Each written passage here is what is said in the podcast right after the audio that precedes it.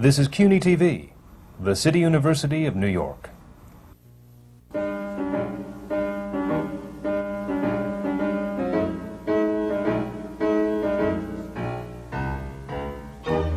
City University Television presents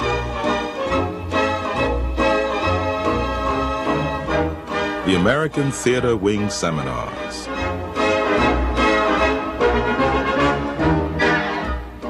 Working in the theater.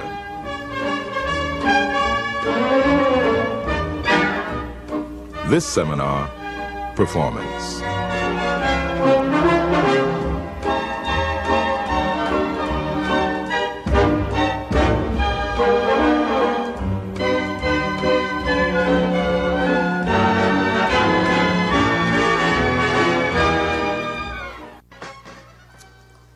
The American Theater Wing seminars on working in the theater.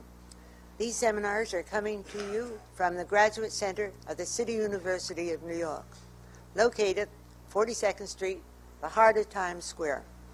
This is where the theater is. This is where it all comes together, where Broadway, off Broadway, and off off Broadway meet, where it goes out all over the country, and that which is good goes out across the country and that which is good across the country comes back into Broadway. So we all feed each other. And these seminars are just one of a part of the American Theater Wing's year-round programs. The American Theater Wing speaks for continuity in the theater. It is perhaps the longest running service organization in America. And it's best known for its Tony Awards. However, that's a carrot and a thing apart. It has respect and the loyalty that enables us to provide services such as these seminars, enables us to call upon the talents and the experience of the hundreds and hundreds of people that have come to the seminars and have shared not only their talents but their experiences but their time with people so that the theater will be a better place, a theater of not only magic, but of quality and experience. And I think that's terribly important.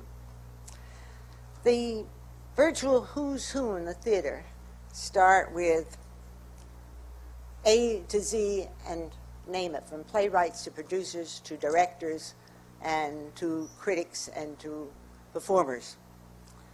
Uh, you know, the whole thing meshes in the American Theater Wing. The, loyalty and the service is meshed. Bernard Hughes, who is on our panel today, uh, met his very talented wife, Helen Stenborg, at a Veterans Hospital performance that was being given by the American Theater Wing. And hospital shows are another one of the year-round performances and services that we do. That as well as Saturday Theater for Children. I think Saturday Theater for Children could be the answer to what's going to happen to the theater. By bringing live professional theater into public schools, to the elementary public schools, children of the lowest, youngest age, who make a commitment on Saturday mornings to buy a ticket. And they line up and they say, I'm going to take my money and I am going to see a show, a live show.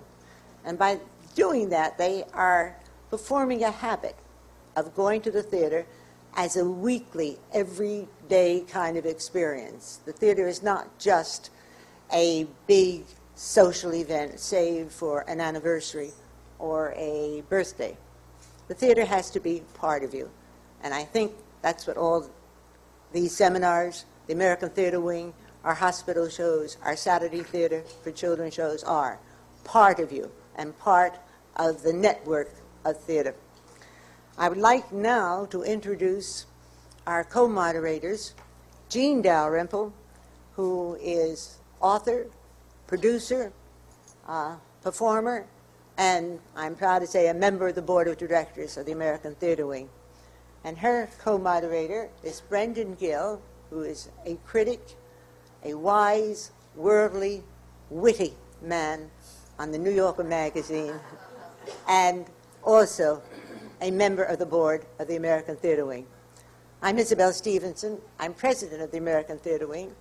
And welcome, and immediately I'm going to turn this over to our panelists, to our co-moderators who will introduce the panelists for you. And we will be on with what I hope and I know will be a wonderful seminar again on working in the theater. At uh, my far right is Judd Hirsch, uh, who has a brand new car that has just lost its transmission. if uh, any of you out there have a transmission uh, handy, he's your man. Um, next, uh, Judd is uh, to talk about him in the past. Everybody has seen him in one thing or the other, but among his things on stage is Barefoot in the Park, Scuba Duba, which is a, remains in my memory as a marvelous apparition. Uh, the uh, Hotel Baltimore, Chapter 2, Talley's Folly, which, I, which he got a Tony nomination, and I'm Not Rappaport. Also, much work in television and on, in film. And next to Judd is Elizabeth McGovern, uh, who uh, appeared on Dwarf Man, Master of a Million Shapes, My Sister in This House, painting churches, Major Barbara, A Map of the World, has also made uh, films, Ordinary People, Ragtime, for which he got an Academy Award, Lovesick, Racing with the Moon, Once Upon a Time in America, and to my direct right is Fashion Plate, uh, uh, the, the, best dressed person here, plainly, uh, is Don Correia, who on stage has been in the chorus line, Oklahoma, a Little Me, Sophisticated Ladies, my one and only, and uh, that strenuous leading part in singing uh, In the Rain. And now, Jean, you your side of our stage? Way down there on my left, almost out there with you, is a charming man named Vinny Liff. I asked if his name was Vincent. He said, but I'm better known as Vinny. So we call him Vinny. He's a casting director. And according to this card, he and his partner, Geoffrey Johnson, have been responsible for all the wonderful casts in the, the, the current song and dance the Rink couple of seasons ago, Night Mother, wonderful Dream Girls, Grease, Cats, still running, seven years old, Ain't Misbehaving, The Elephant Man, and Amadeus. And of course, they've done all kinds of films. Just wonderful. Congratulations on your on your casting office. Uh, and next to him is uh, Derek Cleavon Little. I've been a fan of his for many, many years. I remember him first in Purlie, for which he uh, received the Tony Award, the American Theater Wing Tony. And since then, he's been in all over town on The Emperor Jones. And right now, he's perfectly wonderful in I'm Not Rappaport with Judd Hirsch. They, they play these two old men, and when you look at them now, you'll never believe it when you see it. um, and of course, he's been in films and television, like everybody. thank goodness that's where they make the money where they can afford to be here. and uh, then there's that wonderful Tovah Feldshuh. She is marvelous. I saw her first in Yentl, for which she received the American Theater Wing Tony nomination. And uh, she was in also Springtime for Henry and Rodgers and Hart, which I didn't see, and Cyrano, which I wish you had se- I had seen. And, and there I go. You know, every time I'm on this, I lose my voice.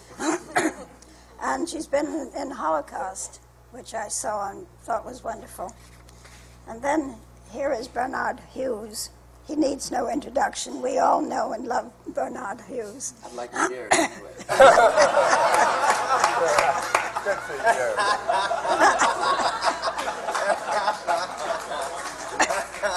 Also known as No Mercy Bernard. Yes. I understand you can't speak well. Yeah. but anyway, uh, uh, I saw him first in Hogan's Goat, and he was perfectly wonderful, and it was at the East 74th Street Playhouse. Uh, that was quite a long time ago. And then he was in Much Ado About Nothing, uh, for which he received a, a, a Tony Award. Does this help? um, and all over town, and then Da, of course, for which he received the American Theater Wing Tony Award. Uh, Angels Fall, and right now he's perfectly wonderful in The Iceman Cometh. And he's been in a lot of films too, and since he likes to hear them, Midnight Midnight Cowboy, The Hospital, Maxie.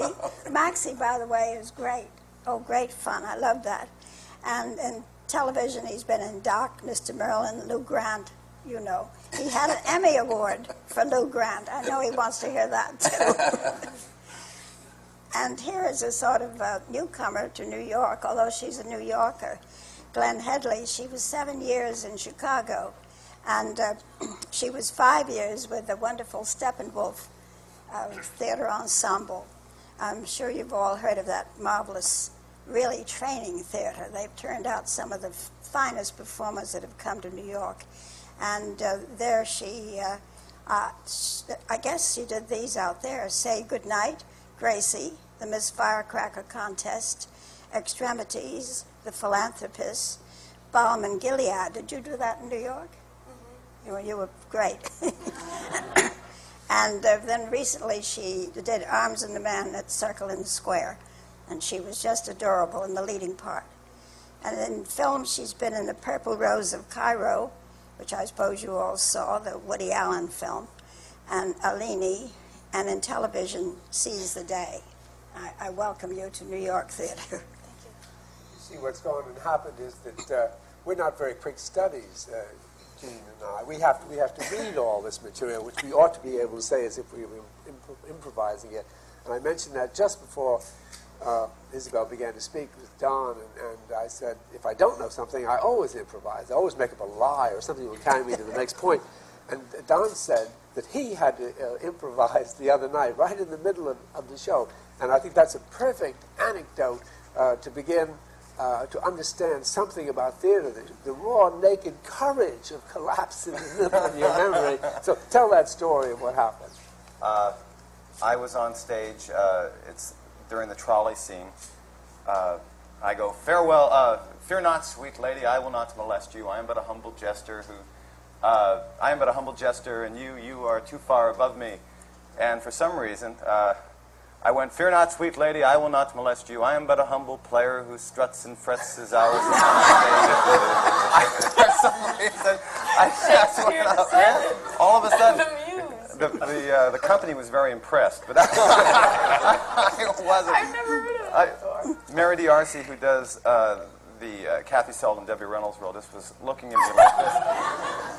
But uh, there's nothing you can do. I mean, thank God it, it, it worked. I mean, it worked. And the cue came. The, the, the, ne- the next cue, uh, the next cue, uh, the stage manager forgot to call. She was frantically looking through the pages. But uh, that happens. That happens a lot. That's what's so much fun about live theater. You, uh, no, it is. You I mean, know you know, the you never bar know is when going to it's- show yeah. up. Barney, did that ever happen to you? what have you done in that line? No, nothing comes to mind at the moment. No, never happened at Buried all. it. He buried it. I have a good one, Brendan. I was doing Peter Pan up in Boston, and it's the end of Act One. I'm flying, and uh, you know Peter. Peter, the, I believe it goes from the bed to the mantle. Except my flying apparatus got stuck in high gear. So I go first you go up, and then you go down. Well, maybe you don't go down.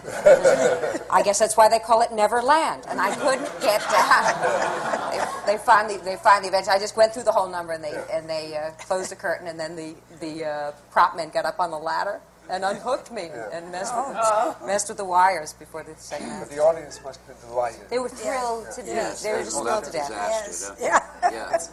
I once set the stage on fire. Literally. It's not a I bad. I was supposed to light candles on a birthday cake, and the cake was on a bed.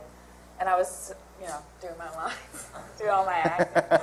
And I, and I lit all the candles, and I went, and I, and I, you know, threw the match away, and I proceeded with the scene. And suddenly from the back of the audience, I heard this sound which sounded like, And I just sort of thought it was somebody, you know, reacting to the whatever was going on on stage, which it was, in fact, but not to what I thought they were reacting to. And finally, I realized that there was a, a sort of a faction that was saying, "Fire!" And I and I looked around and I literally went because there were flames lick like this from from the bedclothes. At that point, I was so sort of enthusiastic and young. I mean, those were the days, right? And I and I went over and I didn't break character. That was I just I, I sort of kept talking as though nothing was happening, and I took the bed sheet and I sort of I sort of went like this, trying to pat it out. Oh my And I actually did get the fire out, and, and I sort of went on and, and still kept going because I had a lot of lines to say. And then about five minutes later, about ten stagehands with these gas masks, with funnels coming out, started pumping this chemical dust all over the stage so that for the rest of the play, every time anybody sat down on a piece of furniture, the chemical dust would. everybody was coughing for the rest. Do you want one more? I just, Yes. in, a, in, a, in a play called The Laughing Lantern, I was a, an eccentric country rube kind of character. And it took place in the middle. Uh, there was a murder committed. I was murdered. And uh, I was brought up on the mill wheel. And uh, uh, of course, everybody ran over and grabbed me and took me off the mill wheel, you know. Uh, there I was dead. Well, I, the artist that I am, thought I'd come up with my eyes open, uh, you know. And of course, I was sent on about five minutes too soon on the wheel. And, uh, and the other actors would come out and say, "Get off, get off." And there I was on the thing. So uh, I was on literally for about five minutes before my cue, and suddenly all these people who've been staring at me for five minutes turned around and said, "Dance!" and ran over and grabbed me and took me down. A night that shall live in infamy. Jean, I think this is a good place to find out how they came to be able to cope with this and didn't freeze and went on with their lines. You mean they're Plainly, the ones who don't cope are not on stage for very no, long. no, exactly. Well, you know, that we've had, we've heard of people stopping shows and doing that too.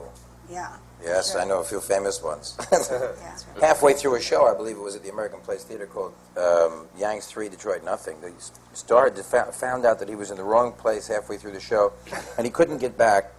No way, and, and he and he realized that the end of the show would never come. Oh my He'd gone so far in the middle that he couldn't. It was about pitching, and he'd learned to pitch right-handed and left-handed. And he just said to the audience, "I'm afraid we're going to have to do this one again." We started the whole show over again. There were about an hour or something. You know, I don't think he asked, "May we?" You know. But I think more. I think in the theater, more things happen almost every day. I bet you. I bet you, if you just went up Broadway or, or off Broadway, somebody's going to tell you what happened last night. I've never been in a show where something didn't happen. I don't know. I, I think that, Just- thank God it, it did. So uh, we got the uh, Something little experience. It's always frightening. Everything happened to me. Everything in the world. Isabel From wants forgetting to lines know. to forgetting what to do next to people not coming in. I was in a show with, with Cleavon called Scuba Duba, which I took over for the for the star. Ex, e- e- except very early in the run, he got laryngitis, so I had to go on for five shows. Never rehearsed, only watched. And uh, first night was great. I remember we came in, we had a run through. I said, "Don't anybody remember anything? Just let's race through this thing, just to see if I can get through it." I did that, and the play was, in a way, you know. Um, um, I remember what I said the first moment. At the first line of the play was, "Oh, I needed this. I really needed this," meaning that he was hearing some piano playing going off. He was a guy who was, was a little bit nervous because his wife was gone. So he came- in and they, they announced tonight the part of Harold Wonder, usually played by Jerry Orbach, will be played by Judd Hirsch, and the entire audience went. Didn't sound like a person was coming on. It was like, we're going to send on a mechanical being called Judd Hirsch. And I, remember I came out, the, the curtain went up. They always said these things just before the curtain. I was the first one on stage, and I said, "Oh, I needed this." I, I was home free. I was home free after that. Nobody worried that I wasn't Jerry Orbach. and then comes the next night, the usual second night, the wonderful second night, in which I hit one word, which was exactly like another word, three pages later. So I said something, she said something, and I answered the three-page later one in which 12 people waiting backstage in disrepair. None of them were ready to come on.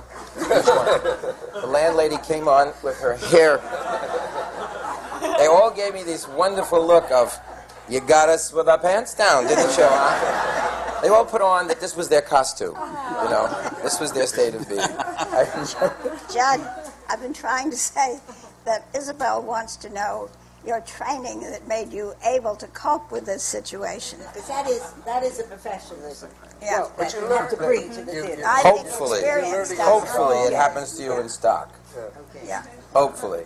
One thing happened to me in stock. I don't think you prepared me for anything. All I knew is that you had to make up something. Uh, you know, in stock, sometimes they have these bad scenery, m- mechanic, mechanical things. that They don't build the scenery well.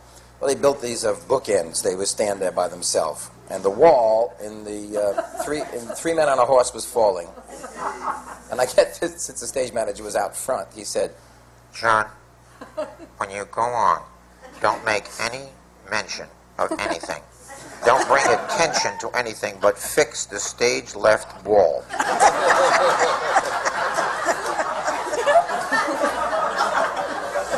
So I, I said, well, I, I don't know what to do. I, my, my lines are to the guy in the bar on stage right, you know. He said, Fix it. that was the last thing I heard. So I came out, I looked at the guy, he said, hey, how are you, Sammy Sam? Ever since the renovation to this place, I'm tell- I just fixed the wall. but if you did, I mean, nobody would have, would have enjoyed you walking over and, you know, fixing a, a set. You have to do Answered Part something. of my question. I think you go just, on with the yeah, rest. you, Well, I think part of, You gotta part die a of it little. has to do with the training. Now, I've always hated classes. Uh, ever since I was in college, I've hated taking cla- acting classes, and I couldn't quite figure out the benefit. And part of that training has to do with exercise, and uh, you know, we do those kind of improvisational things, and uh, which I always thought were kind of boring, but they were ultimately became fun. I think when you finally reach professional theater or theater in general, the benefit is when you get stuck at a point and you're, you're relaxed enough to be able to improvise. Uh, certainly, it is true with film, one has to be relaxed in order to, to come across, period. And that is true in theater. If you're on stage and you're, you're uh, sometimes you can't get too relaxed. I do go to sleep sometimes. but if, you, if you're on stage and you are relaxed and those moments occur, you don't get uptight, but you, you're free to, to do what you have to do. Uh, Judd uh, and I did have an experience some a few months ago in which we were in a scene, and um, he has not gotten over with. And there was someone taking pictures, and both of us are in the middle of our scene at the very top of the show, and it was really bothering me. It, it didn't bother him because he's you know he hangs right in there, whatever. And I immediately, as the old man, said, uh, "Somebody out there is taking pictures and appreciate it if you just stop because you're disturbing us right now." and went right back into the scene with Judd. Of course, I did it on my line. did not do it on his line. Judd, Judd sort of looked at me with this sort of blank stare and went on with the play. And the person did stop taking pictures, and we were able to proceed. But you, you Stay in have character. To, Yes, you have to stay stay stay within yeah. that character, and do- and to do that. If you do it, if you do it with enough authority, the audience will accept it as being part of the show. How do you get that authority? How did you get By that? having disasters happen to you time after time Before after time, and being able to cope with it. Now, what, what, I think, uh, I, no, I, I, think, I think that that question has been answered. Uh, Experience. You, you, experience is it. You learn. You can't prepare anybody for a series of disasters that are bound to happen. Yeah. But I think it is the key to legitimate theater as opposed to television or movies that nothing can be blipped out. You are living human beings on stage subject to every imaginable catastrophe.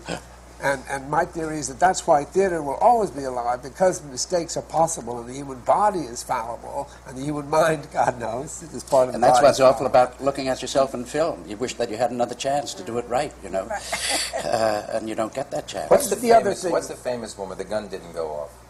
Wasn't that in some mystery where the gun didn't go? One of those, one of those, you know, real old mysteries. And fires the gun and nothing happens. And the oh. actor to, went to such lengths to try to kill this person with anything he could find. he found a pen and said, it's, got, "It's got poison, you know." Desperation. Or you, you- got to kill him. That's or you do. Uh, I did Hamlet once, in which we had a gun, and the gun didn't go off, and I just went bang. it just kept on. Everybody just kept on. You just do it. Learn how to make those Actually, there's a sense of desperation when you have you have no other choice And I think part of it is, as you said, well, I have nothing else to do. They're out there watching me. I'm up here with the other actors. We've, we've got to go on. You can't stop. You can't. You just go on. I guess maybe the other part of the question really is that the audience will excuse you. Maybe that's Yeah. maybe Oh, that's the thing they- you find out. They will excuse you. Exactly. Let me ask If you're in control. Yeah, if you don't fall apart. I mean, if you know that somehow when something goes wrong, the audience will excuse you, that you, you can get through it. Also, if you don't start doing it as a, as a way of life, what happened tragically with Tallulah Bankhead, who had begun as a good actress, is she, she began to hook up everything she did and, and improvise and, and, make a fool of herself on stage because that got laughs. But then, then the audience is a fellow conspirator in this dreadful activity. It's just the audience should not laugh as the actors. The actors should not do that. Let me say one word for Tallulah. When she did the streetcar named Desire, she played it absolutely straight and magnificently. Yeah. And she had to overcome that audience reaction at first. Yeah. But she learned not to pay any attention to them, and she went right on, and she gave one of the greatest performances I ever saw. Can you help her I with must say mic, that for Phil? Tallulah. You just shed your mic. Oh, and all those beautiful words were lost. Not quite. Well, I wanted to ask Cleavon where he attended those classes that you didn't enjoy in the beginning. Uh oh, well, they go back to San Diego, uh, San Diego Oh, State. College in San Diego. How did you happen to go there? I was raised in San Diego, so I had Yeah. no other choice. I couldn't afford to leave there. Second biggest city in California now, Boomtown. Oh, that's what You ever go back? Theater town. Yeah, it's It's great. Great theater Yeah. town. Yeah. You know, I really, I've had a struggle to get back here, and so I don't intend to go back anyplace else. Jack Obviously. O'Brien is in town today. Is he? Yeah. But, they, but they, they care a lot about theater out there now. Great. It's, Now it's to La perfectly Jolla wonderful. Playhouse, too. But everybody who's nowadays, seemingly everybody really gets interested in being in the theater very, very young. They, they, they don't stumble upon it as a third or fourth choice because you, it's almost like ballet dancing. If you're not starting young enough, it's already perhaps too late. Now, in, Barney, your, in your case, how, how young were you? I was 19, and uh, while I had gone to uh, uh, the theater all my life because I grew up here in New York, uh, I really hadn't any intention of uh, becoming an actor.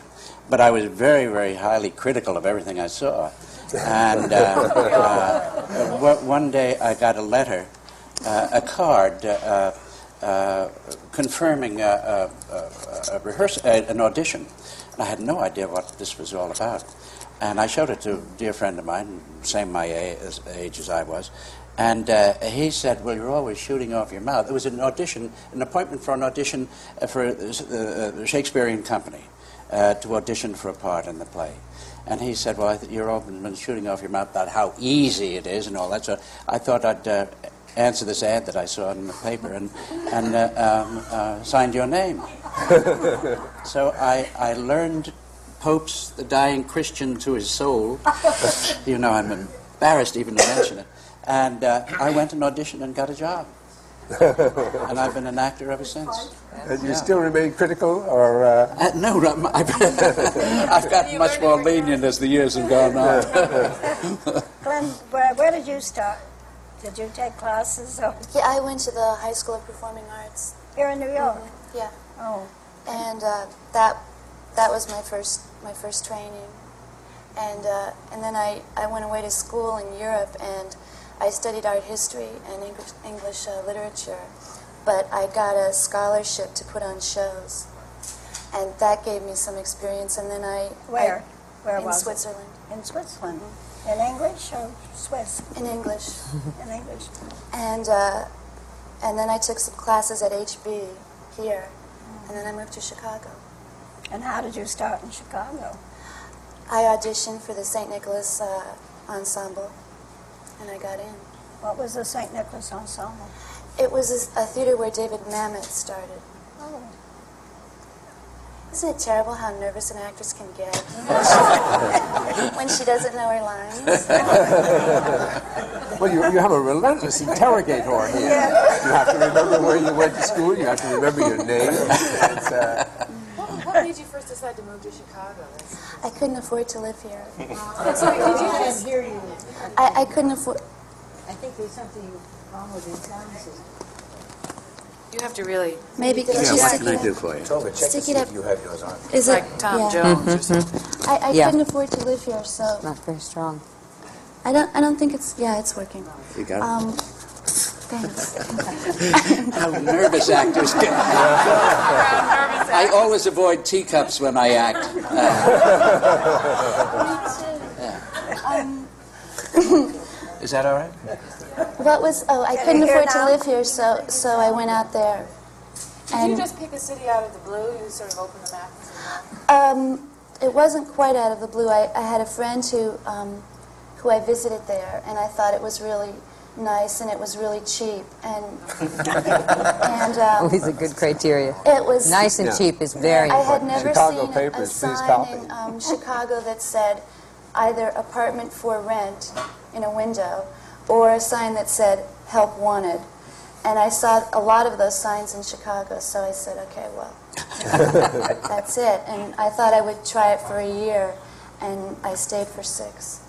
You know what's amazing to me um, is that by some kind of stroke of God or something, that all these incredibly talented actresses and actors should sort of be in Chicago at the same time, at the same place. It's it's su- such a phenomenon.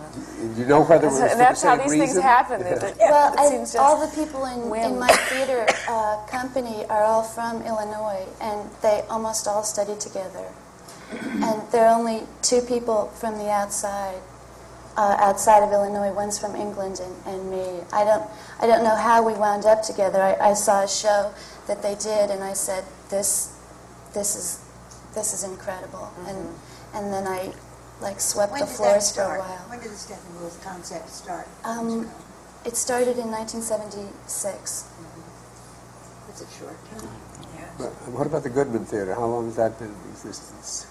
A a lot longer, because it runs with the Art Institute. So that's an old thing. Yeah, yeah. But it's quite different from the uh, Yeah. Steppenwolf. The Well, I was wondering about Chicago as a theater town, which it famously was 100 years ago. I mean, Yeah. There's Well, been a lot of theater in Chicago. Always. There are about 60 theaters there. Yeah, it's fantastic as a theater. But Steppenwolf is uh, an ensemble playing Yeah. theater. That's that's why they're so awfully good because can't it's that repertory. in New York? Oh, that's my question. Well, it could. I think if I think there's a couple things. One is to really get something like that off the ground. Um, you you need first of all a lot of time, and I think you have to have an incredible amount of energy. Because I'm only 29 and I'm I'm pretty well worn out compared to the energy I had a few years ago when when we worked at the theater. Without exaggeration, 12 to 15 hours a day, and also, uh, well, it's so awful. I'm so nervous. I hate this. um, You're not alone. um, um, but and I think you need to to be somewhere where you can not worry about your rent. This is a very big thing. I think in the Very past, good. Chicago always did bring up uh, good actors, but what happened was they uh, they moved to New York City, uh, or they went to California, uh, and just for this very specific reason, which Glenne keeps bringing up, which is that New York City is such an expensive proposition these days for a young actor, especially. I think that what happened was uh, groups of actors uh, started staying um, together in Chicago and seeing it as a very viable uh, place to live and grow and, uh, and make theater.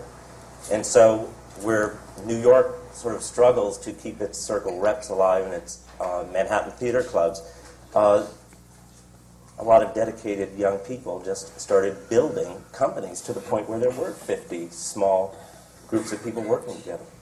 In all fairness to, to uh, Chicago, I think New York has a number of wonderful actors. I, I have a feeling it's uh, people who have certain concepts, and it seems that Chicago breeds uh, certain individuals who uh, create concepts, such as the uh, what, what, what's the uh, theater where uh, all the comedians come out? Uh, Second City. Second City. Now, I'm not familiar with the Steppenwolf. I, I'm I always think about a movie or some sort, but I don't know how many people are. I'm, I'd like to know a little bit more what that is. That's a, that's a theater company of, of 14 uh, actors, and we also direct our own shows, and we get funding from the government a little bit, but mostly from a private corporation. and we'll celebrate our 10th anniversary this year, and we'll be the only other ensemble besides the group theater in America to last for 10 years. And we put on um, five shows a year, and it's subscription series. Who started the idea? Who started that Two, idea? two guys, um, Gary Sinise and Jeff Perry, actually three, and Terry Kinney. And uh, they thought of it when they were seniors in college and said, let's just try this. And they got a basement in a church for, I think, I think it was $5, or I think it was $20 a year. And um, they put in, I think, 80 seats. Highland Park, yeah, it? it was in Highland Park. They put in 80 seats, and then they just, all of a sudden, they got all these people to join them from school, and they could just put on anything they wanted, really. And once they were able to do that, they became their own bosses, and then that was that was the whole key because if you didn't have to wait for someone to give you a job and you could do it yourself, that was green light. What about, uh, do you have a subscription audience? Yeah. I don't know how many we have this year. I, it's doubled and tripled, and I think it's, I think it might be 3,000 or 3,500. And how big a theater for, in terms of the audience every night? Well, the past two years we've been sold out. What's How the big is- capacity? What are the qualifications? Two- to join? 240. Were there any- 240, Where did you have to come from? Did you? Nowhere. You, you just had to have been seen by people in the ensemble who thought that you were really good. Wonderful company. Yes. You did not go through that as a dancer. No, well, my, uh, no, I studied in uh, in California, and uh, with Wynn Handman here in New York, and uh, of course with dancing, you just take dancing classes. Uh, You know, ever since I was a little boy, I took dancing, and it it was more of just you know auditioning for for different parts. I never really went through a repertory company. Where did you learn a certain Scottish play? in college. We don't we don't mention the name. But in, in, in, John, in, in terms of your training, what did you do about training? I trained. I,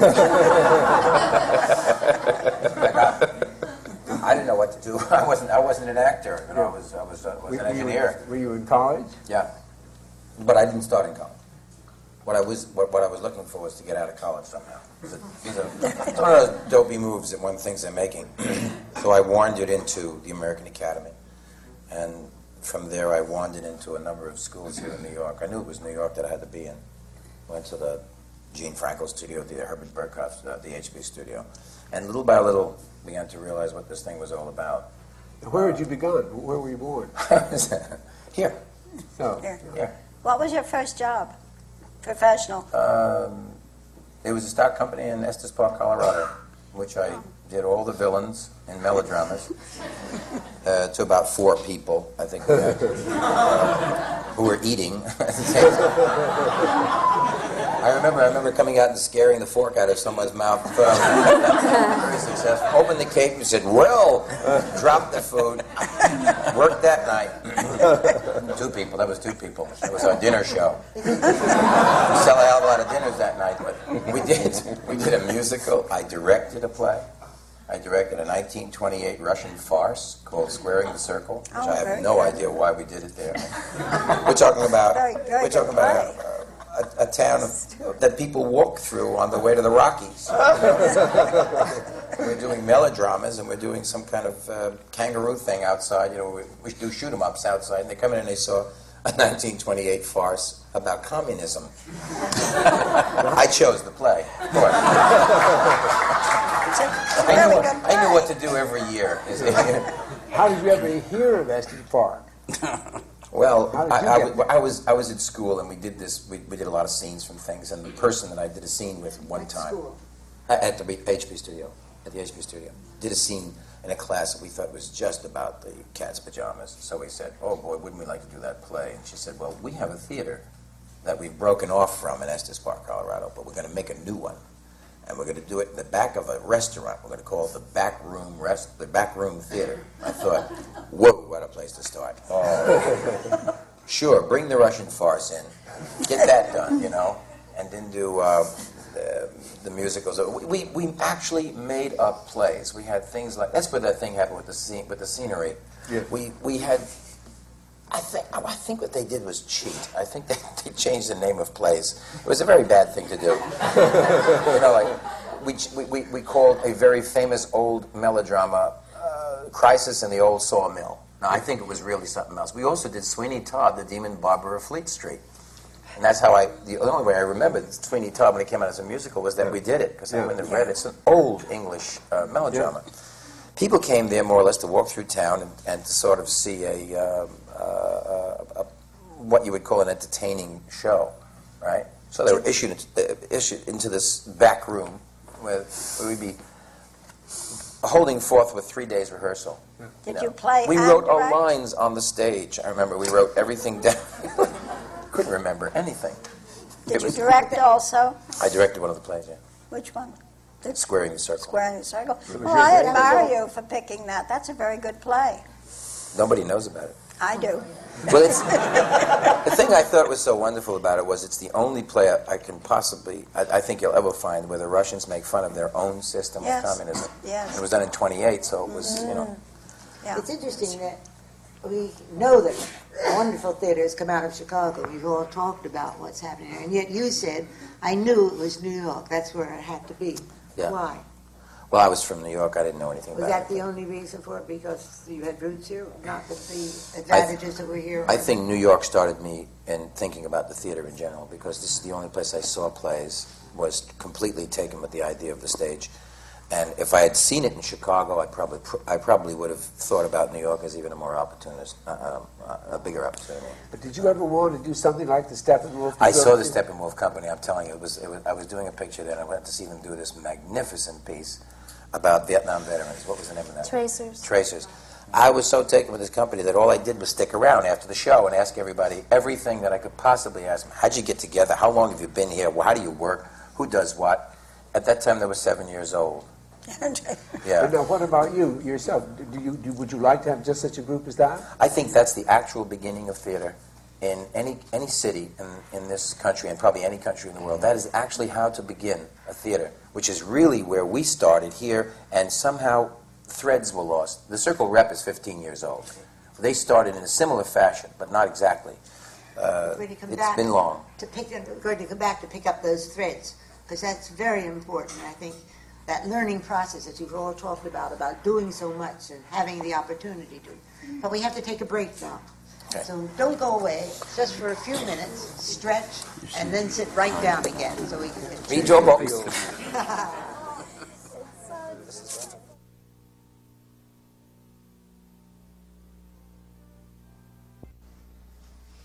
We're continuing with the American Theater Wing seminars on working in the theater. These are coming to you from the Graduate Center of the City University of New York. This seminar is on the performance, what it is to work in the theater. We have a very talented and a very wonderful array of panelists here.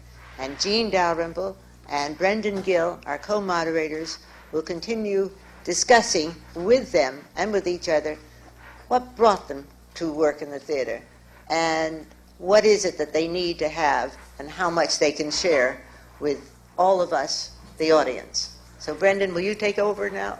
Yes, that sounds if you keep us here all day. all night. Uh, Two sentences. I, I, I think uh, we all have this lively sense of the fact that New York City is the greatest city on earth, and that one wants to make good here, n- not only in the theater, but in writing, in painting, in music, uh, in every field. And uh, so, of course, uh, Cleavon felt strongly that he wanted to come to New York. Judd, beginning in New York, felt he wanted to make good in New York.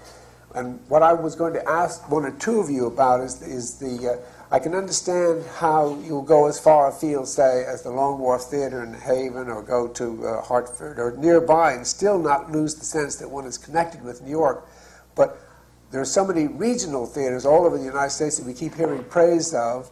What is it like to be asked to go to the Guthrie, say, or somewhere a long way away where it might be quite lonely, or you would have lost the sense of contact with New York? Now, could one or two of you address that question about what it would be like to I go? started at the Guthrie as a Yeah. McKnight Fellow, and um, we did I actually did 11 plays in 18 months and did over 20 roles, which means I had very little, little parts. You know, you'd come in as a nun, you'd exit, you'd come in as a boy, you'd exit, you'd come in as a, you know, a goat, and that would be the end of that play. And um, it always sounds good, you know, over 20 roles in two seasons. That's because we also did story theater, you know, and we, we played all, you know, like a tubercular chicken, a, uh, you know, you did all these animals. Uh, it, it was the greatest. That was my training. I mean, I was a philosophy, I concentrated in philosophy at school. I was on my way to law school, and I got this fellowship to go to the Guthrie. And that's where I, uh, as one would say, paid my dues and carried the spears. And I understudied Roberta Maxwell because she was, we were both a size seven. that was the reasoning. I could fit into her clothes. And uh, when Roberta Maxwell left, they got another actress in. They still didn't let me get on the stage. You know, I still with my little spear in Midsummer Night's Dream is Peaseblossom, the first fairy. And uh, uh, uh, that's where I was trained, and it was, it was absolutely great that it was away from New York. Not necessarily that you could make mistakes. It was a big company headed by Michael Langham. He's very British. He was very tough. He was a lot tougher than I found New York when I got here. I was floored. And it was very classical and all that stuff. And so I got that training, whereas at Sarah Lawrence, I was doing Renard the Fox by Stravinsky, you know, with green teeth and blue hair and black face and tap dancing. And my mother would come and go, oh my God, what's going on here, you know? And um, so it was a very good balance in. Uh, But now, Roberta Maxwell and Len Cariou, you both stayed out there for what, two years? They stayed out there. The Canadian actors would stay out there for a long time because they were affiliated with Michael Langham and Tyrone Guthrie at Stratford, and they would bring them down to play the leading roles. But would you stay anywhere at this point in your career out of New York for two years? Absolutely, except no. Well, first of all, I couldn't. Absolutely not. No, I, I have a baby and a husband, and uh, you know I could stay out of New York and get a divorce in the same season, but I just don't think it's advisable. Um, I, uh, there was interest in me doing a national tour of a play I was dying to do in a fabulous role from here on Broadway. I couldn't. I chose not to take it, you know, and uh, I don't go to Dallas for three months to do Kiss Me Kate. It's no longer appropriate. Now, to do a miniseries in Europe from Hollywood for $500 million, that's still appropriate. Yeah. That will sacrifice for and work Yeah. out the round trip tickets. But, uh, you know, but uh, I've had to um, uh, pass, you know, do, whether it's uh, sometimes.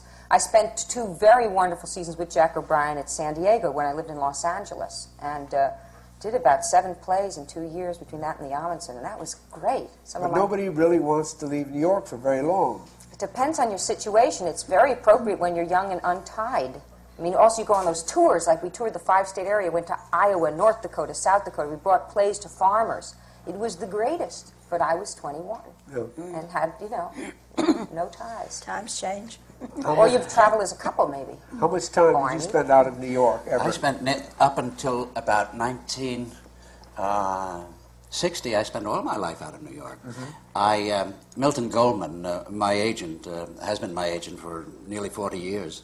Um, saw me in an ELT play, uh, The Father and the Heiress, and uh, Major Giopolo in uh, Belfredano. And uh, he advised me the sort of parts I was going to play, I was much too young to play them.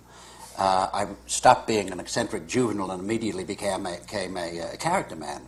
So I went out of New York and very happily for uh, eight years in, uh, with a uh, company in Chicago, and then we'd play the winters in, in uh, Palm Springs. And uh, my wife was in the company, so it wasn't that tear. But uh, uh, eventually, uh, Milton thought it was time for me to come into New York, and I did. And almost immediately, I started to work. I'd like to hear from Elizabeth. She said very little so far. Tell us about your well, background. I'm very interested um, this, the turn this conversation has taken because, as Glenne says, it's so difficult to live in New York City unless by some fluke you happen to get a job at one point that gets you money to kind of finance yourself. There's just no support for an, an actor or an actress who wants to make their living in the theater. And so one, you know, thinks, well, what's the alternative? And it seems that going out into the regions and doing good work out there is the only alternative. And, and, it, and it also seems that that's becoming a thing to do that is not necessarily only training for you to come into New York, that that in and of itself is Is a a worthwhile investment of energy, that actually good work and beautiful productions happen. I think that's you know that's exciting to me. But the lure still remains to come here. Uh, Now, what about you, Don? Uh, I, I still think the idea of if you can make it in New York, that's the your, the theater mecca. I mean, if you can. But I, there is also like. But, but you walked uh, past Estes Park all the way to California, or you were perhaps born no, I was brought. I was brought up in San Jose, California, and worked in the in the San Francisco area. Then I was in an acrobatic act in Las Vegas for two years. I mean, Yeah. I've done there's been a lot of things. I went to Los Angeles, was there for eight years, and before I came to New York. And uh, you get sidetracked. I mean, it's where the work is. I mean, I was, I started doing some TV things, and TV things kept coming in, you know, and uh, and finally I just said, this, that's enough. I mean, I, I really love theater, musical comedy, and uh, that's when I met Sandy, and we both decided to come back to New York because she was originally from. What New was York. your first Broadway show? Uh, I did a chorus line. Actually, uh, I was in uh, Los Angeles, and a friend of mine, Charlene Painter, married to Walter Painter, who's a choreographer in Los Angeles, was assisting Michael on the auditions for a chorus line in Los Angeles. I was in Las Vegas working with, uh, I think it was Shirley MacLaine, and Michael was going to Las Vegas to audition for a chorus line. Charlene couldn't make it, and so she recommended that I assist Michael. And uh, the day of the audition, I, I kind of walked in. I didn't really know who Michael Bennett was, and I sat down for the first hour talking to Bob Avian, thinking that he was Michael Bennett. you know, and they had the people coming in and do the chaînés and uh, and the, the, the double pirouettes. I mean, and uh, and the next day during the uh, dance auditions, I was in front. I learned the audition piece, and at the end of the day, Michael asked me to do one of the roles, and it was like, uh, you know, it was it was exciting because it it brings those. Uh, those Timing. things- the timing was just right, and so I decided to come to New York, and and How long were you in chorus line? Uh, I did the original National Company, which was a year on the road, and uh, and then I, when I came to New York, I, I went back into the show for a while, which was a good way. I mean, it was great because you come back into New York. When you move to New York, you come in with a job, and it, you bring agents to come and see you, and, and that type of thing. Did Balm and, and Gilead bring you back? I've lost my We'll voice. bring that to the show. No, I want to ask her. Um, After. No, the first show that I did here was um, Extremities. I replaced someone who left shortly after it opened. Did you speak up? Oh, sorry. And uh, I did Extremities, and, and then I got cast um, as Celia in The Philanthropist at the Manhattan Theater Club. And then I did Balm in Gilead. You, what is your role here? You're casting Well- director, casting agent. A, a casting director. It's sort of. Uh, I used to say when I first went into it that it was a, uh, a new area in the theater because I, I started in casting uh, about 13 years ago in New York, and at that point it was like 1970, 1972, and really independent casting directors really started um, coming up in the in the theater in New York. Uh, probably. In the very late 60s. Before that, production stage managers basically uh, cast shows with directors and, um, and totally through agents, and of course the equity required calls. And in, in that the independent casting director came about, it really, I think, surfaced because um, when producers like David Merrick uh, in the 60s were uh, doing eight shows a year and uh, possibly uh, five national companies. They had in house casting directors. And I think what finally happened is as uh, those producers produced less and less every year, those people who had been trained as casting directors in those offices went out and opened independent offices. And uh, that's basically how it, how it came to But pass. also, you also get a good deal of work through television, don't you? And that's where so many young actors are, are, are constantly being placed and doing so much work. And I feel embarrassed by the fact, for example, that since I rarely look at television, uh, people whom I see on the stage are, are brand new to me, whereas my children or grandchildren know perfectly well who these people are. They've seen them scores of times. But the casting directors are, are critical to the advertising agencies and all the other kind. And in, the, in that case, it's hundreds of opportunities in the course of a year, thousands that never existed before. Sure. But now, in your role, you must have occasions when somebody is wanted at the Guthrie or in Florida or wherever, and you say, boy, have I got a part for you. And then what do you do about persuading somebody to leave New York? Uh, it's very, very difficult, actually. Uh, I think that there's a, a real love hate relationship uh, between uh, performers now and, uh, and going and committing time at regional theaters, and especially for, especially for established actors like the ones I'm sitting with. Uh, it's a perfect, perfect training ground for young actors straight out of their training programs in colleges or whatever, uh, or, or for that matter, for young character actors like, like Barney was, um, who came to New York exactly when he should have. Um, it's difficult because even though it seems on the surface that there isn't a lot of product out there, because uh, especially with television now and the movie of the week form and the long form of television, the miniseries, uh, actors can stay in New York, uh, do some theater, do short commitments at, at Circle or Manhattan Theater Club or the Roundabout, and uh, keep themselves fairly available um, to go and do a movie of the week or a miniseries, which is so phenomenally lucrative. Unfortunately, it uh, uh, it lures it lures performers as it should. But don't you deal mostly with the the star type performer? Don't you recommend a person who's already established to the agent, to the Milton Goldman, for the show or the television? What about the young person who is starting needs an agent? They have nothing to do with you, with a casting agent. Well, actually, they actually they? they? really do. Uh, a lot of the shows that we've worked on have have had very very young casts, and uh, Grease, which we which we worked on for about five years and did several companies of it, just countless countless open calls and, and non-equity calls and.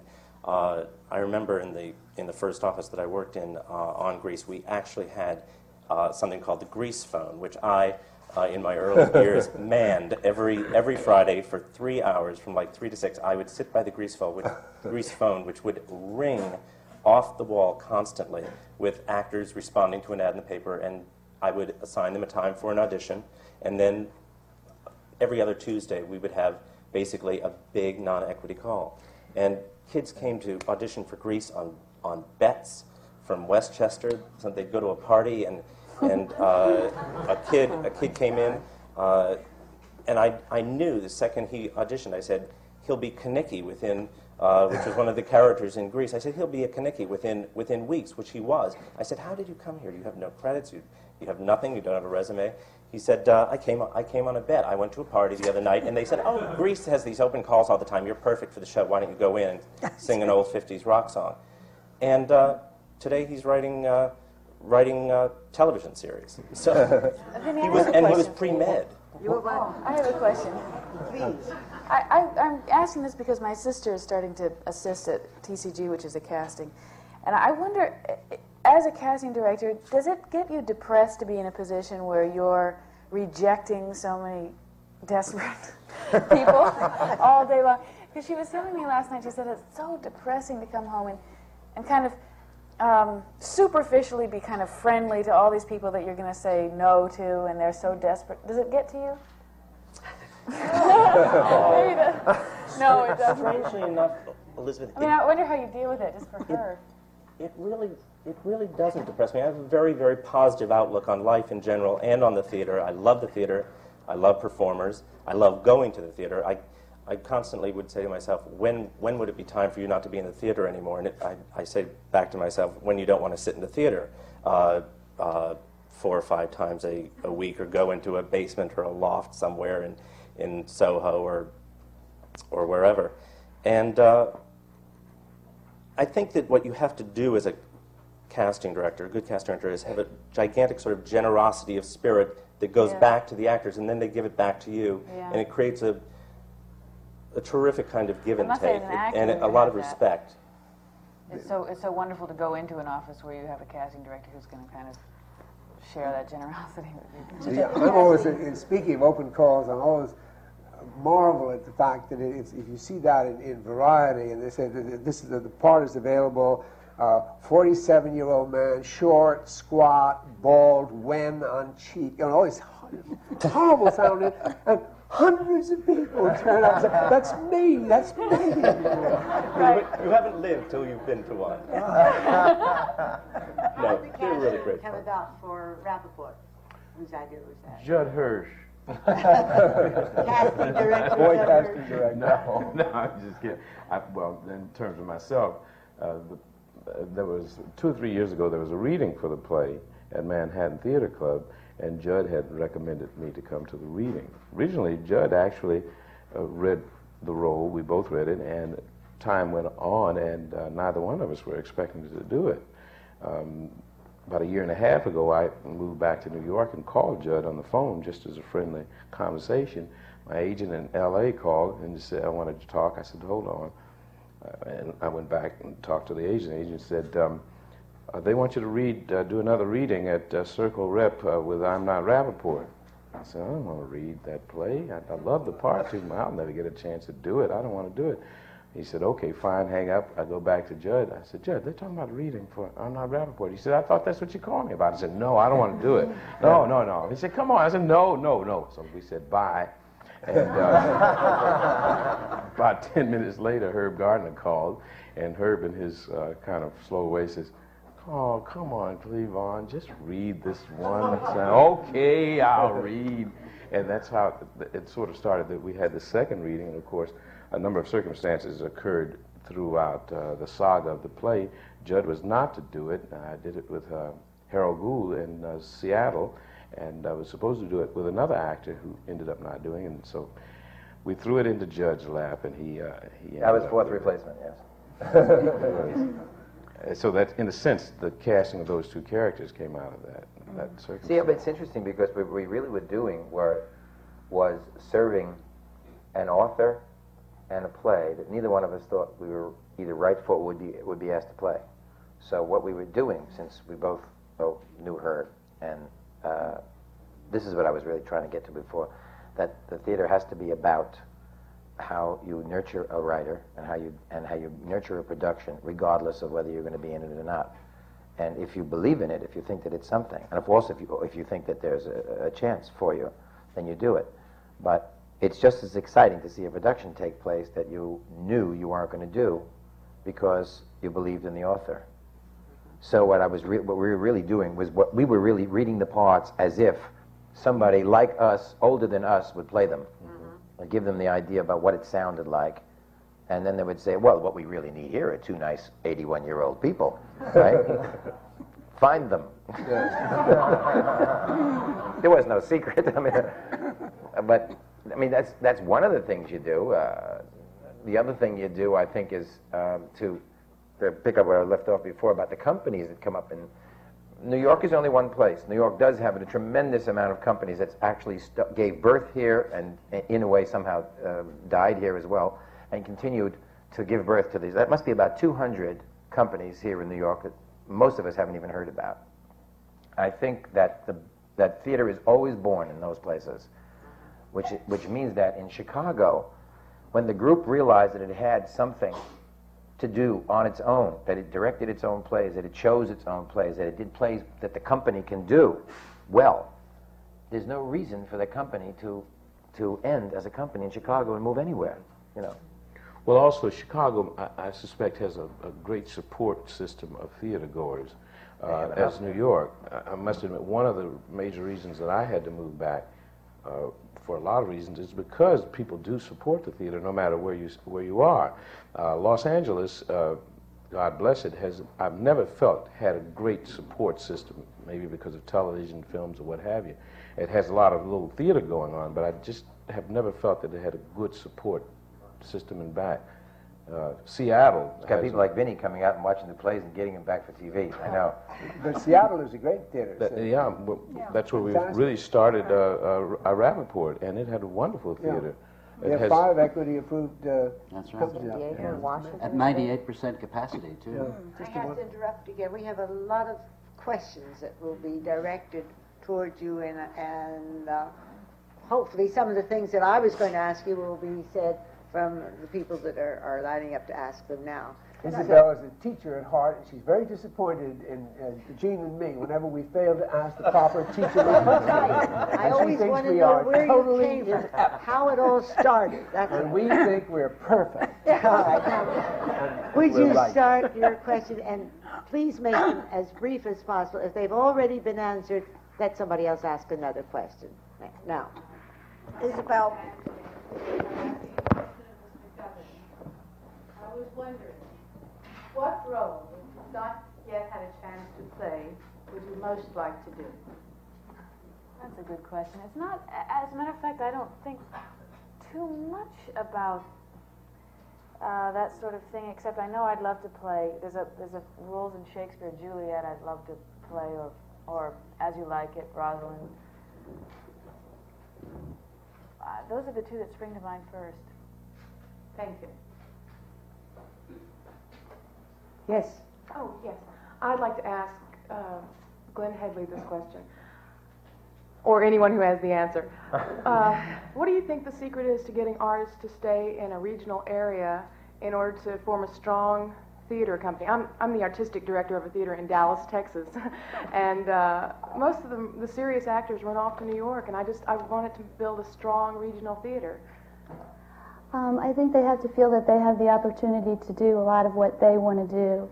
Because if they don't feel that they're getting to do some things that they want to do, um, then they'll they'll go off somewhere in the hopes of finding it, you know, elsewhere. You mean more of a group thing? No, I mean, you know, if there's if they want to play roles that are really different from things they would ordinarily be considered for, um, it would be it would be good to let them have a chance to do that and to feel that they were really able to express themselves the way they wanted to, um, because then they won't want to leave that kind of freedom because that's very hard to come across. But you can always hope it's on the horizon if you don't have it now. But if you have it now, then your your chances of leaving, I think, are less likely. Also, I mean, you're bound to you're bound to lose performers, people who uh, have been in the kind of bucolic setting of uh, of a regional theater for a while, who decide that they want to go to an urban setting, and uh, that their ambition sort of demands that. And so it's very much up to you to keep replenishing and nurturing your company with new people, which will only help in in a lot of ways. And the people who you lose will talk about your company and how good it is, and you'll get people to go out.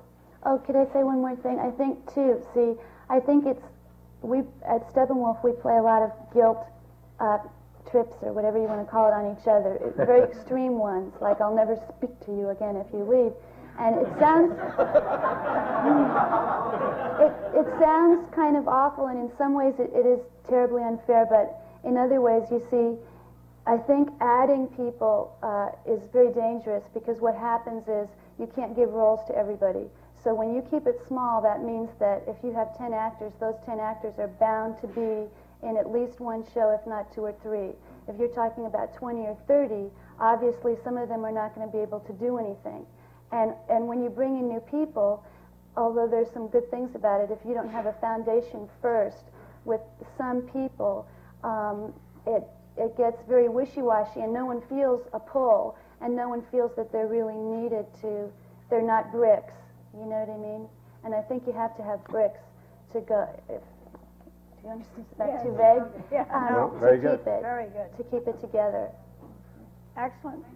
And also the privilege of really knowing the people you're working with. That's what frustrates me about New York theater is that four weeks of rehearsal, you you know people in a superficial way, but but to work with somebody over and over again and really know them is Mhm. is, is where the really fascinating, interesting things Right. start happening. Yes.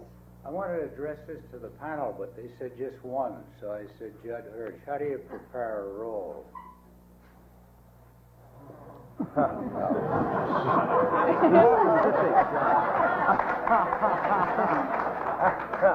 Just like that. You do a lot of thinking, a lot of questions. I don't know. I guess it depends on the role. But the, the I mean, for instance, to do something that you have to do, which has, uh, let's say, a total physical difference in you, you have to actually go out and find out how to do that. I mean, by observation or something you want to do on yourself. Preparing a role, I think, is really getting yourself in, in, in shape to do one, to do any, to do, and, and it really depends on the role. really does. Uh, if, I mean, if you can get yourself in the best physical state that you're in, best one, you cannot come tired. That's A, number one. You cannot expect to do anything else. I think that's number two. You can't really be distracted too much, especially if you're playing a large role. Um, and you shouldn't eat very much. but what you should do really is uh, just about just about delve into the whole play as much as possible. And I, I don't I don't really go for people who who go who go and and uh, work up their roles aside from the play.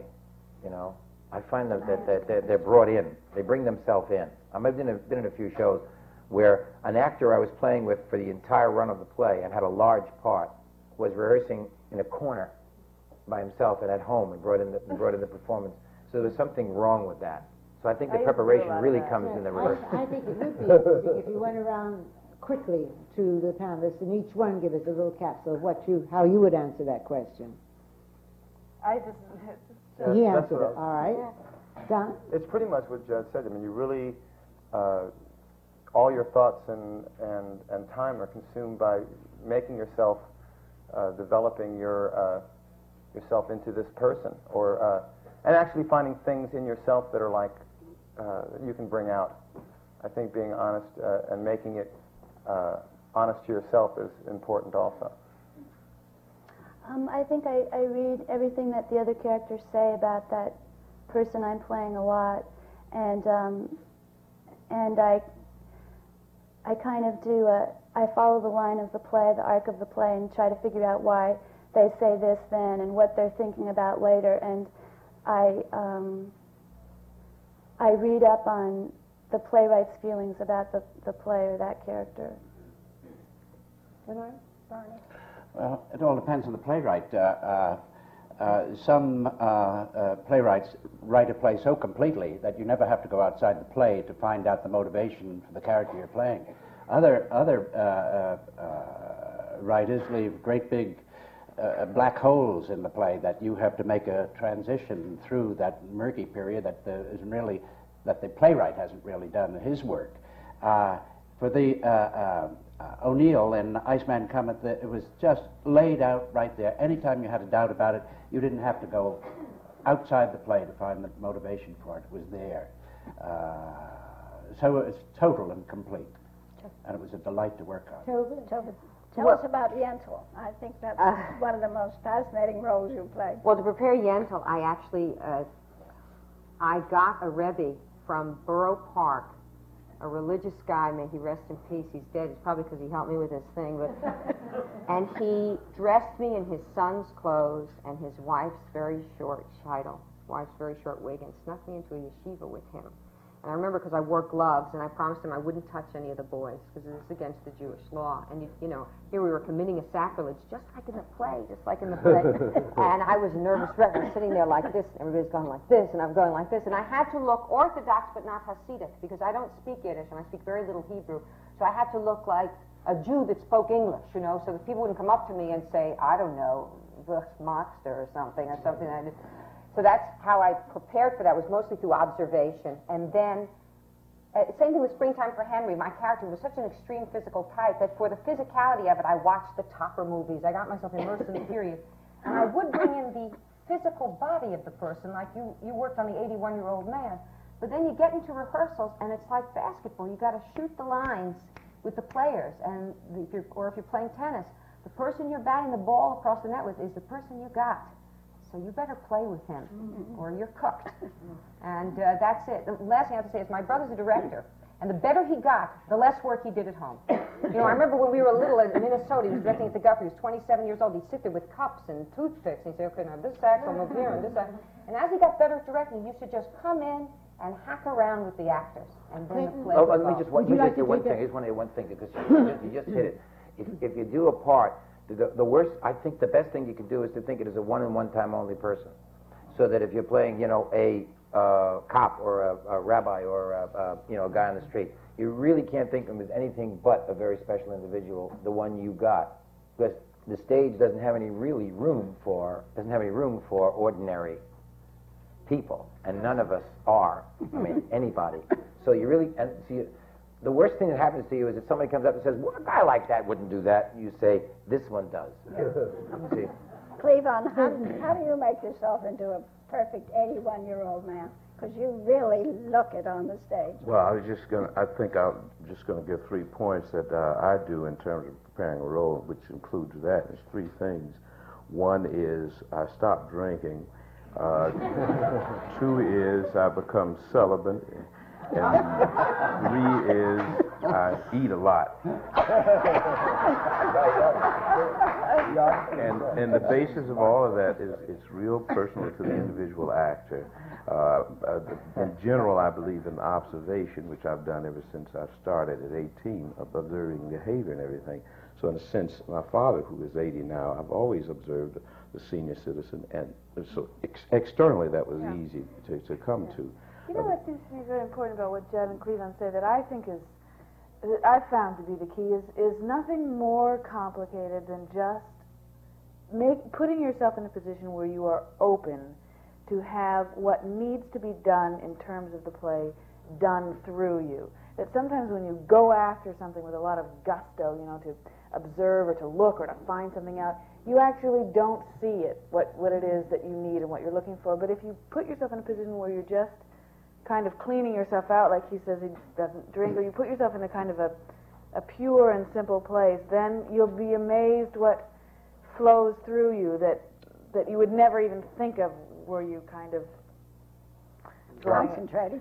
I, s- I expect that, I, as corny as it sounds, that for, for performers to sort of take all of their life experience and uh, put it put it through in, in terms of uh, in terms of making each new role. And I get sort of angry sometimes with actors, excuse me, um, when they I say, well, what are you doing? What are you doing with your time? You're not working right now, and you haven't for a little while. What are you doing to occupy yourself? Well, I'm bitching and I'm moaning and I'm and I'm and I'm and I'm angry and I'm bitter and it's not happening for me. And I said, well, well, stop grouching around. I said, read Yeah. a book. You're living in a city that has some of the greatest art museums in the world, some of the most wonderful parks, the best zoo, the best botanical garden. Uh, there's a philharmonic. There's listen to wonderful music. Go buy a compact disc and, and stop uh, moaning. Acting, I think comes that's a life. really awfully good question that, that sparked this discussion. We'll go on with the next one now. Let's hope we can do it again. Uh, my name is Ruby Payne, and I wanted to ask Barnard Hughes, how do you deal with nerves before going on stage? Just talking about that. Uh, uh, I uh, I had a, a very uh, twitchy uh, leg uh, when I started, and th- I could never control this leg at all. And I noticed over the years that the leg has quieted down, but this pinky has gone mad. and uh, and on early in the early in the run of the play, opening nights and things like that, why I just have to uh, uh, cover it because it goes absolutely Berserk. berserk. Yes. Thank you. Thank you. Next. My direction is to Glenne Headly, and I was wondering how you feel the theater in Chicago and the theater in New York differ, as from an actor's standpoint and from a theater goer standpoint. Um, well, it's it's a little hard to answer that because because um, Steppenwolf, the theater I'm, that I work with in Chicago, is not really like other theaters. So, um, but I'd say one thing is that I think the audiences in New York are really terrific. They are better than than they are in Chicago. Um, when I said earlier that we were sold out for the past two years, that's only because some of us had some success here, and a lot of people in Chicago heard about it and they said, "Well, now we'll go." For a long time, you know, we've performed before very few people. Um, I think that the audiences in Chicago are more conservative. Um, True West got some laughs in Chicago, but it got real response here that we just had no idea about. And um, I think that you can do you can do odder things here because people are, are ready for it. They're not going to be turned off by that. I think it's more expensive here. I think that um, that there seem to be a lot more uh, union problems here. I don't know why that is, but but there but there are, and uh, I think that at least in, at Steppenwolf, people are very aware of the tech of a show, and so we're very, you know if something goes wrong, we just go okay fine. But they don't have it together. Whereas here, I think my experience has been that the actors get really nervous when something technically gets screwed up, and I think that's because I don't blame them. I think it's because they're they don't know what their next job is. This is this is it for a while. At, in Chicago, I, I'm fortunate enough to say, well, I have another job in two months or three months or whenever I choose. Here, um, I don't think that happens. So every show is really, really important to an actor, and I think it makes them a little more nervous. Thank you very much. We have time for just one more question. Will you make it brief, please? Yes, I will. Thanks. I am one of the new actors that was encouraged to move into the New York City area, and this question is directed to Vinnie Liff. What advice would you give a new actor or actress who has experience entering the New York City market? Who does have experience? Yes. Well, believe it or not, I do think that it's very, very important to do some work and, and get seen through doing that work. And whether it's uh, a small workshop or a showcase uh, presentation or uh, one of these newfangled scene nights that have been developed, all of that is really worth it. There are a lot of casting directors out there, not only ones that work in the theater, but there's the whole range of commercial casting directors, the whole other world of, of casting directors who basically only do feature films and don't work in the theater. Uh, there are all the network television casting people, the daytime television casting people, and casting directors are, are really, as a, as a lot, very responsible about going to the theater constantly. Um, we have to, to, you know, not only keep seeing new, new performers like yourself, but also develop our taste in terms of each actor who we see over and over I'm again. to have to interrupt you. I'm sorry. Performance after performance. This is what I do all the time, and I, I, I, I find myself saying, have three phrases. I'm sorry I have to interrupt you. I'm terribly grateful for you coming. the American Theater Wing is eternally grateful to all the people that contribute to us, that help us help the theater. We, we, we are constantly saying, go to the theater and go to see quality in the theater. And for those people that work in the theater, we want to develop an audience that believes in quality. And that's what the American Theater Wing is about. That plus our all year programs. These programs that say theater to shut ins and hospitals, they came about through people in the American Theater Wing School who honed their trade. They went to school and then they went out and they passed on what they had learned in school to veterans hospitals. We do that today. We continue to do that with Broadway and off Broadway performances and performers. Uh, our Saturday Theater for program continues again in establishing audiences for the future. Well qualified and wonderfully bright young people want to go to the theater and will continue to go to the theater. The people that are on today's seminars, I can't say enough thank yous. And there isn't enough time for us to have you, as Judd at the very beginning of this said, it, that question I'd be here all day long. I wish you were here all day long. But from the American Theater Wing, on working in the seminars, which is coming to you from the Graduate Center of the City University of New York, thank you very much for watching this seminar on the performance. Thank you.